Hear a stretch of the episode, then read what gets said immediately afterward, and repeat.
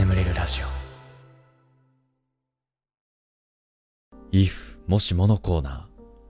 あの時ああしていれば未来はこう変わったかもしれない。そんな出来事を送ってください。ガスケツが好きな打ち上げ花火下から見るか横から見るか。という映画にインスパイアされております。実写版の方ね。アニメ版は見たことない。では、えー、最初のお便りいきましょう、えー、京都府お住まいのラジオネーム永遠の片思いさん。ガスケツさんこんばんは。皆さんの記憶には薄いと思いますが私は以前ずっと片思いをしてた子を夜のドライブデートに連れて行き結局遠距離恋愛になるということで振られてしまったということを一度投稿させていただいたものです。あいましたね。続き続報ですね、えー、あれから就職して半年ちょっと経った今少し休みをいただいて実家の鹿児島に帰り今でも好きな片思いのあの子をデートに誘い一緒に食事とその後にまたドライブを楽しみました。恥ずかしながら未だに直接好きです。付き合ってくださいと一度も言えておらず以前告白した時は電話での告白でした。だから今度はちゃんとあの子の覗いただけで胸が苦しくなるような綺麗な目を見て好きですって言いたかったんです。ですが遠回しで好きですアピールをすることはできてもまっすぐに思いを伝えることに臆病な私は何も言えませんでした。頭の中ではここで好きって言えなければ絶対に後悔する。今しかない。と自分に言い聞かせていたのですが好きというたった2文字が言えず言えたのは帰りたくないという言葉くらいでした。彼女は僕からのまっすぐな気持ちを待っていたと思うんです。遠回しな好きじゃなくてただ好きだ。ってそれだけを伝えたかったのにもしもしこれが最後になってしまったらそう考えると後悔しかありません。だからだからもしまた彼女と共に過ごせる時間があればちゃんと好きだって伝えたいんです。たとえ遠距離でも僕は会いに行くよって僕らならきっとうまくやれるよって好きだからって伝えたいんです。時間の荒波に揉まれても必死に彼女を思い続けます。いつか隣で彼女の笑顔をずっと見られるように有限の片思いにできるよう頑張ります。はいありがとうございます。いやー素敵だね。いやーあの子の覗いただけで胸が苦しくなるような綺麗な目って。いやーもうね、すごい目というものをさ表現しているわけだけどさもうこの一文でどれだけ あの永遠の片思いさんがこのこのこと好きなのかがねもう伝わってくるすごい文学的な 表現。うーんそうだね。でもすごいな。でもこんな一途な人いるんだね。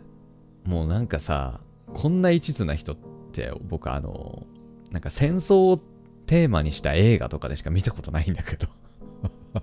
そう好きな人さ愛し合ってる恋人がいるんだけどあの徴兵されてこう行かなきゃいけないみたいな。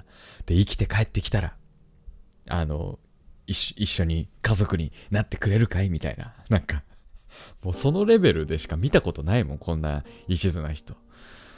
いやーそっかいやでもねあの一回振られてるのにねこうデート来てくれるっていうのはまあ多少は多少なりともまあねいいいい兆候だよ。いやーなんかうまくいくといいなー。いやもう僕はあの永遠の片思いさんがね有限の片思いさんになることを、うん、願っております。いやいやうまくいってくれ。いや、もうこんなね、人の恋愛うまくいってくれって思うこともまあないね。人の恋愛なんてさ、うまくいかない方が楽しいじゃん。ごめんね。こんな、こんな、こんなこと言うとあれだけどさ。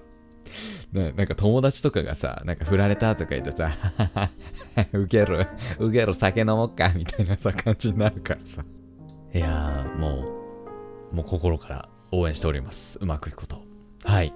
ありがとうございました。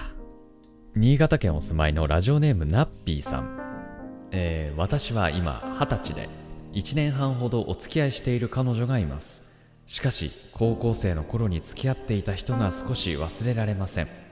まだ好きだとか引きずっているというわけではなく学生の頃を思い出すと彼女が出てきてしまいます。出会いは高校入学してすぐの部活の体験入部。私は中学からやっていたバレーボール部に入ることにしました。そこに彼女はいました。マネージャーとして。一目惚れみたいな感じで可愛いなーなんて思っていて部活の LINE グループから追加が来て少しだけやり取りが続き楽しいなーなんて思っていた矢先に彼女に彼氏ができました。めっちゃ落ち込んで私は彼女のことは一旦忘れて少し経ってから他の人と付き合うことになったのですがすぐに別れてしまい彼女なんていらないなんて思っていました。しかし高校1年の秋何でもないことからまた彼女とのやり取りが始まりました。部活では少し話すくらいで LINE でのやり取りはとても楽しいものでした。ある時彼氏について聞いたらもう別れたんだよねという返信に驚き少し喜んでしまいました。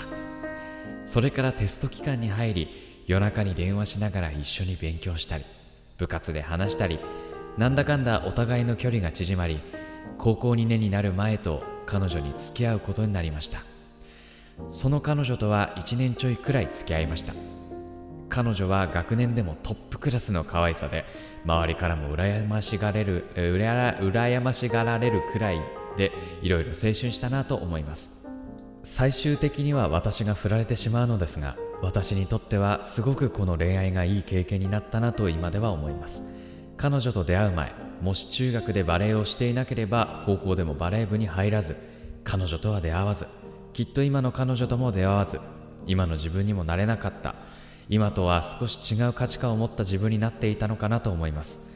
今の彼女は大好きです。ただやっぱり男って過去の恋愛ああだったなーとかこうだったなーとか考えちゃいますよね。私だけでしょうか。第1回からお世話になってます。毎日聞いて寝てます。応援してます。これからも頑張ってください。長々と失礼いたしました。はいね。男性視聴者からの、えー、恋愛トーク恋愛話2連続ということで。いやーね、まあよく言うけどさ、あのー、男性、男の恋愛は名前を付けて保存だけど、女性の恋愛は上書き保存なんだよね。女の子はもう新しい人できたらもう前の恋愛なんてまあ割と忘れちゃってるっていう。ね。男は過去の恋愛をね、思い返しては割としみじみしたりするんですよね。だしさ、しかもさ、あの、中学、高校の頃の恋愛とさ、大人になってからの好きって違うよね。なんか同じ好きでもなんか違うんだよな。うん、なんかもう好きすぎてさ、もう夜も眠れないみたいなさ。もうあの感覚なんてもうないもんね。うん、いやいいななんか。うん、なんかやっぱしみじみしちゃうね、このお便りもね。はい。ありがとうございました。やっぱね、あの、女性リスナーの恋愛の、恋愛話はさ、なんかこう、あ、そうなんだ。こういう考えで、こういう感じなんだ、みたいなさ、なんかこう、新たな発見的な面白さもあるけどさ、男性リスナーの恋愛話はさ、共感しちゃうよね。あ、わかるみたいな。その楽しさあるよね。うん。はい。では、最後のお便りいきます。えー、広島県お住まいのラジオネーム、アスさん。えー、と、私は5年前の高校2年生だった時、とにかく東京に憧れていました。大人になったら東京に出て、キラキラした仕事をして自由に生きたいなんて漠然と考えていました。私の叔父は東京で居酒屋を営んでおり、夏休みの間に1週間家も貸すからうちの家でバイトでもしながら自由に過ごすといいよと言ってくれました。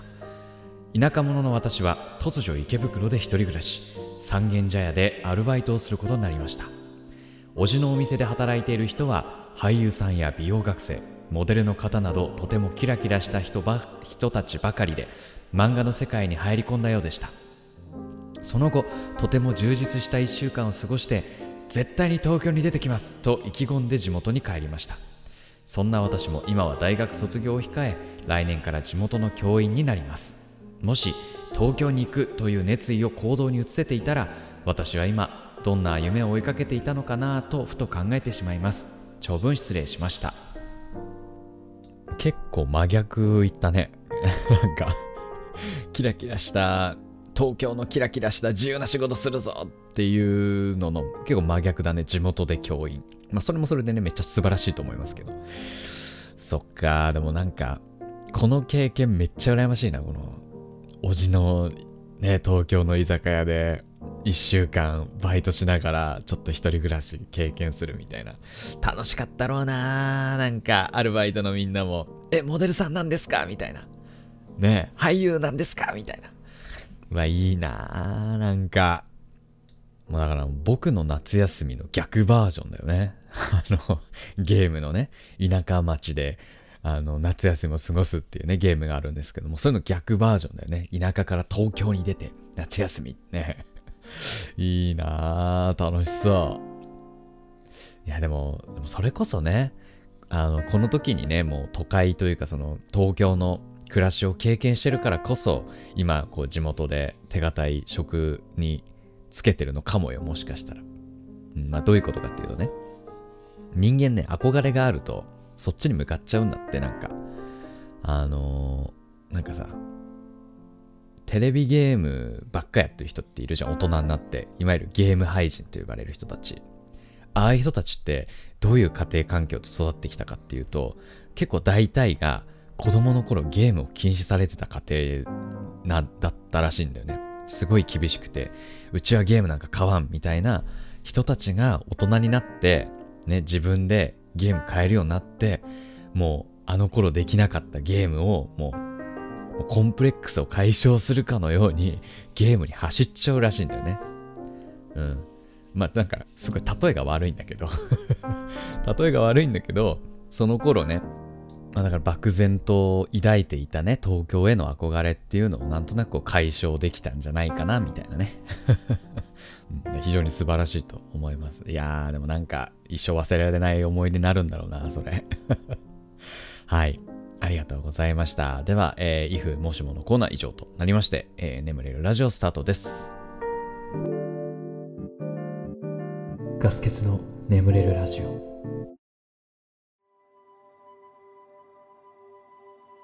眠れない皆さんこんばんは。そしておやすみなさい。おやすみ前エンターテインメントガス欠です。このラジオはよく眠くなると言われる僕の声とヒーリング音楽を一緒に聴いていただき、気持ちよく寝落ちしていただこう、そんなコンセプトでお送りしております。今日も聴いていただきありがとうございます。このラジオで寝落ちできた方はぜひ明日もこのラジオで寝落ちしてください。よろしくお願いいたします。あのーコーヒーフィルターをさ、切らしててさ、うん、あの、わかる？コーヒーフィルター。あの、コーヒー入れるときにさ、ドリップ、お湯でドリップするときにさ、紙みたいなやつに豆入れるじゃん。あの紙ね、あの紙ね。で、それを買おうと思ったんだけど、なんか外出するのめんどくさかったから、一旦 Amazon で調べようと思って。で、Amazon で調べたら、まあ、結構安かったのよ、コーヒーフィルター。ああ、じゃあ、あ、じゃあ Amazon で買おうと思って。で、ショッピングカートに入れるじゃん、Amazon の。で、えー、決済しようと思ったら、合わせ買い対象ですと。ね。合わせ買いっていうのは、あの、Amazon って、えっとね、いくら以上買わないと配送料が無料になんないんだけど、なんか一緒に買ってくださいみたいな。その、2000以上にしてから買ってください。他の商品と合わせて2000以上になってから買ってくださいって書いてあった。うん、あ、あ、そうなんだ。いや、なんか俺今欲しいもんなかったかなと思ったんだけど、ななんか特になくて、とりあえずなんか適当なもの入れて、あのー、2000円以上にしてね、購入したんだけど、あれ安いから Amazon にしようってなったのに、結局2000円以上買い物してんな、みたいな。意味ないなっていうね。なんか、そんな失敗を犯しました。ガス欠でございます。ちょっと、え、前回のコメント欄読んでいきます。花さん。人ってつまらないと寝るらしいんです。このラジオ聞いてからすごく眠るようになったんですが、いつも音楽のとこです、これね。ちょっと、ちょっと一瞬、あーってなった。いや、お前の話つまんねえからよう寝れるわ。みたいな話かと思いきや、音楽のとこで寝てますっていう話でしたね。いよかった。いや、でもそう、そうなんだね。でもね、俺結構ね、好きなラジオ番組とかね、うん、結構面白いなと思いながらも寝てるんですよね、僕は最近。どう、どうなんだろうね。最近僕がね、よくね、聞いてるね、睡眠ラジオはね、あの、元、元2チャンネルの管理人のひろゆきさんの、あの、生放送があるんですけど、それを聞きながらよ、よく寝てますね。あの人ね、面白いね。もうなんか、ロボットみたいな人なんだよね。いや、でもすごい面白い。僕はおすすめ。はい。えー、とっとこ誰太郎さん、えー、もうそろそろ2020年も終わりますが、2020年を振り返ってみてどうでしたか？あと2021年の抱負もお願いします。私の2020年はガスケツさんに出会えたことです。ガスケツ愛してるよ。チュッチュンかっこ、ふざけてすみません。とっとこ誰太郎愛してるよ。チュッチュンということでね。あのああじゃあこれあのー、あれにしようかな。あのー、年末ぐらいのラジオのトークテーマにでもしようかな。うん。ちょっとまた後日やります。振り返りと来年の抱負。うん。ありがとうございます。はい。えー、その他にも、ジョーワン・リト・キングさん、えー、島袋さん、ラーユさん、YN さん、えー、なーちゃんさん、はるはるさん、みなさん、えー、岩佐ももさん、ちゃんみさん、大ちゃんさん、私さん、えー、R ちびまりさん、池町さん、ロヒネカさん、YN さん、クラムボンさん、えー、ミセス羊さん、えー、野原さん、えー、ナナさん、ゲーム好きワオさん、えー、マルカノンさん、ドルプーくんな、えー、坂道46さん、しんすけさん、パンさん、丸みきさん、3月さん、えー、コメントありがとうございました。えー、番組ではあなたのお便りお待ちしております。概要欄の方にお便りフォームの方貼ってありますので、そちらから送ってください。まあ、コーナーね、今募集してるコーナーに関してもそちらの方に記載がありますので、そちらご覧になってから、えー、お送りください。はい、ということで、えー、しばらくヒーリング音楽の方をお聴きください。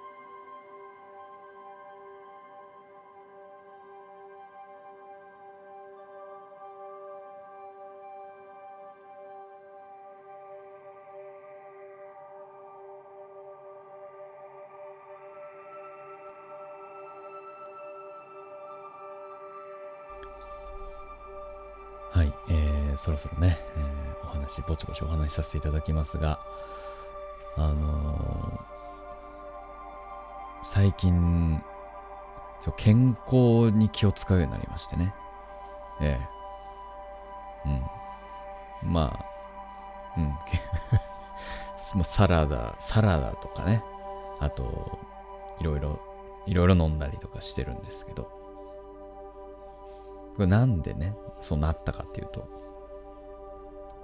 あの、まあ、病院に行って、まあ僕あの ADHD なんでね、あの たまに病院行くんですけど、で病院行ってさ、で、帰りに、まあその薬を処方してもらうために、薬局に行って、で、その薬局で、こう待ってる間暇じゃん。あの、ね、処方箋出してさ、お薬できるまで暇だから、ちょっとフラフラしてたら、薬局内にね、あのー、なんか、測定王だったらな？んか測定するやつがあって、その、あなたの血管年齢を調べますみたいな。健康状態を調べますみたいなやつがあったの。100円入れて指入れると、測、測りますみたいな。おー、なんか暇だしやるかなと思って。で、えー、100円入れてさ。で、なんか100円入れたらなんかその機械がめっちゃ喋り出すのよ。でめっちゃうるさくてさ、なんか。これからあなたの健康チェックを開始しますみたいな。あ、うあうるさいうるさいうるさい。なんかその周りにこいつ健康チェックするために100円使ってんだって思われるのも嫌だからさ、なんか。うん、あ、嫌だ嫌だ、うるさいうるさいうるさいって思いながらね。うるせえのよ。ま、まだうるせえのよ。それでは、あなたの指を入れてください。あ、うるさいうるさい。恥ずかしい恥ずかしいって思いながら。ね。まあ、せっかく100円入れたからさ、もう指入れてさ。あなたの健康チェックをしています。しばらくお待ちください。あ、うるさいうるさいうるさいと思いながらこうじっとね 測ってさ。で、測定が終わりました。なんちゃらを、えー、紙か、なんちゃ、なんか、データを出力しています。ああ、うるさいうるさいっつって。で、こう、紙が出てくるんだよね。ウィーンって。あ、出てきたなと思って。パッて見たら、血管年齢、30代後半から40代です。うん。で、最初にさ、自分の年齢を入れるのよね。で、今僕26歳だから。で、26って入れんだけど、あなたは年齢に対して血管年齢が高すぎるみたいな。マジかと思って でも、まあ、50とか60とか言われたら、さすがにやべえなと思うけど、まあ、まだね、まだまあ、一応10年の誤差、だいたい約10年ぐらいの誤差だから、まあ、まだね、まだ取り戻せるなと思って。いや、こっから向こう10年、健康に気を使おうと。まあ、そこでね、決心して、で、まあ、とりあえず、血液をサラサラにするものってなんだろう。まあ、そっから、まあ、納豆とかをね、まあ、要食べるようになったわけです。うん。で、いろいろ健康になるにはっていうのをなんかいろいろ調べるようになってさ。で、なんか最近出てきたのが、あの、腸内環境を良くするといいですって。もう腸内環境が良くなれば、もう、もう、体調も最高になりますみたいな。ほうと思って。で、じゃあ何したらいいのかなっていろいろ調べたら、まずは食物繊維を取りましょう。おなるほどね、食物繊維。食物繊維じゃ、そっからね、俺ちょっとよく調べなかったんだけど、じゃあ食物繊維を取るにはどうしたらいいのかなと思って、でそこで、あ、青汁を飲もう。うん。青汁。で、青汁飲んでたの。うん。青汁飲んで、じゃあ食物繊維めっちゃ足りてるなって思ったんだけど、なんか特に何も変わらないからさ、なんだろうなと思って。じゃあ青汁この一袋に食物繊維どんだけ入ってんだろうって見たら、10何グラムって書いてんの ?10 から20グラムぐらいって書いてて。あ、なるほどね。なるほど、なるほどと思って。あ、じゃあ、1日あたり人間必要な食物繊維ってどんぐらいなんだろうって思って見たら200ぐらい必要なんだね。全然足りてなくて。普段あんまりその、まあ、最近、まあ、最近やっとね、こうサラダとかね、それで見て食べるようになったんだけど、だからそれまでは、まあ、青汁飲んどけば大丈夫っしょみたいな、うん、ことをね、思ってたから もう全然足りてなくて。じゃあ、青汁いっぱい飲めばいいのかなって思って、なんか増やしてたのね、青汁の量を。あのー、なんかね、1日2袋ぐらいにしてくださいって箱には書いてんだけど、まあ、5袋ぐらい飲んでたね、1日。うん。で、そしたら、で、そんな時にね、あの、たまたまその、有吉さんのラジオを聞いてたんだけど、そしたらゲストにね、ダチョウ倶楽部のあの、お肉の、お肉のお肉で有名な彼が出てて、ちょ名前が今、パッと出てこない。彼が出てきて、あの彼ね、お肉がすごい好きだから、健康に気を使って青汁をいっぱい飲んでたんだって。すごい飲んでたんだって。そしたら、尿管結石ができちゃったって言ってんのよ、ラジオで。で尿管結石っていうのが、なんかその、なんだっけな、なんか、シュウ酸っていう、なんかその、そういう、なんか、ほうれん草とかそういう青い草系の食べ物に入ってるシュウ酸っていうのが、腎臓で石になっちゃって、で、それが、こう、出ていくときに、出てくんだって、その石が。で、その出てくときがもうとんでもなく痛いんだって。もう、この世で一番痛いぐらいの痛みなんだって、それが。それ聞いて、やっばーと思って、もうそっから青汁飲むのやめてさ。怖すぎて、ああ、無理無理無理、あ、もう危ない危ないと思って、このまま飲んでたら俺もそのルート行ってたから。で、で、そっからね、じゃあサラダ。サラダちゃんと食べようと思って。で、サラダね、ちゃんと食べるようになったんだけど。サラダってさ、まあ、一時的な満腹感はあるんだけど、腹持ちが悪いんだよね。うん。だからさ、食べて、ほんとね、2、3時間するとね、またお腹空いてきちゃうのよ。でね、お菓子食べちゃうんだよね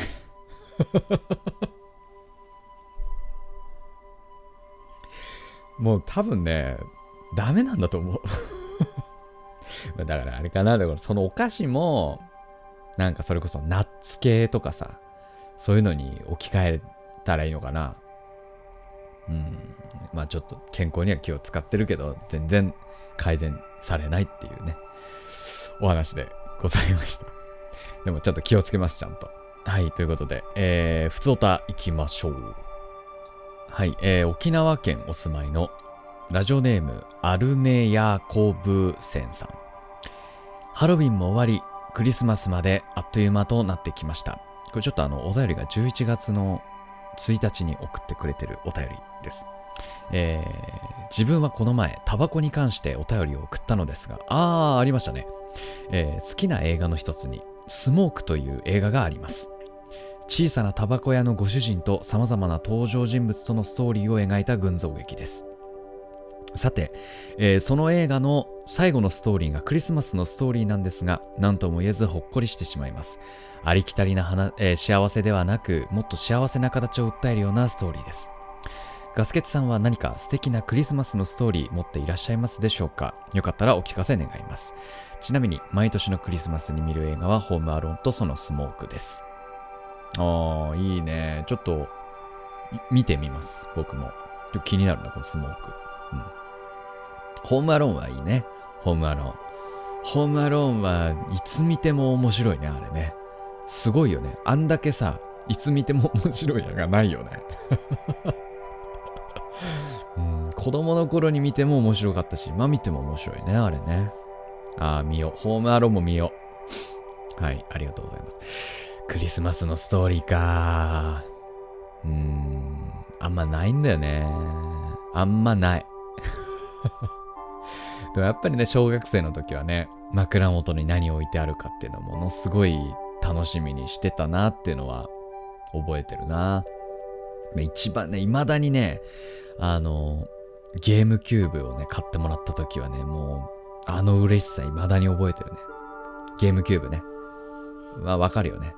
Wii、あの、任天堂の Wii の前のゲーム機ね。うん。任天堂64の次のゲーム機ね。わかるよね。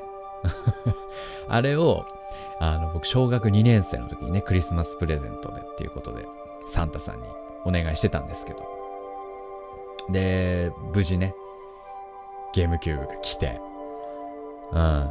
ソフトはね、あれでした。ソニックアドベンチャー2バトルっていうゲームでしたね。うん。ソニックの中で一番面白いっていう言われてる やつねソニックアドベンチャー2バトルだったんですけど、いや、なんかね、あの、なあの、なあのワクワク感とかもう一生味わえないんだろうな。うん、もうなんか今さ、お金があるからさ、ゲームソフトなんてもうすぐ買えるじゃん。あ、あこれ欲しいなと思ったらもうすぐ買っちゃうみたいなさ。もう、もうそんな状況だけど、あの頃ってね、そうもいかないからさ、こう、ね、ま、なんか、クリスマスの楽しみにみたいな。うわ、来月クリスマスだみたいな。でさ、あの、CM でさ、クリスマスは今年もなんちゃかばっていうやつあるじゃん。まあ、あれ聞くたびに、あ、クリスマスだやったクリスマスプレゼントだゲームキューブがって、まあとんでもなくワクワクしてさ。で、うちの母親がさ、なんか、クリスマス用のカレンダーみたいなのこう持ってく、なんか出してきてさ。で、それなんか箱型のカレンダーなのよ。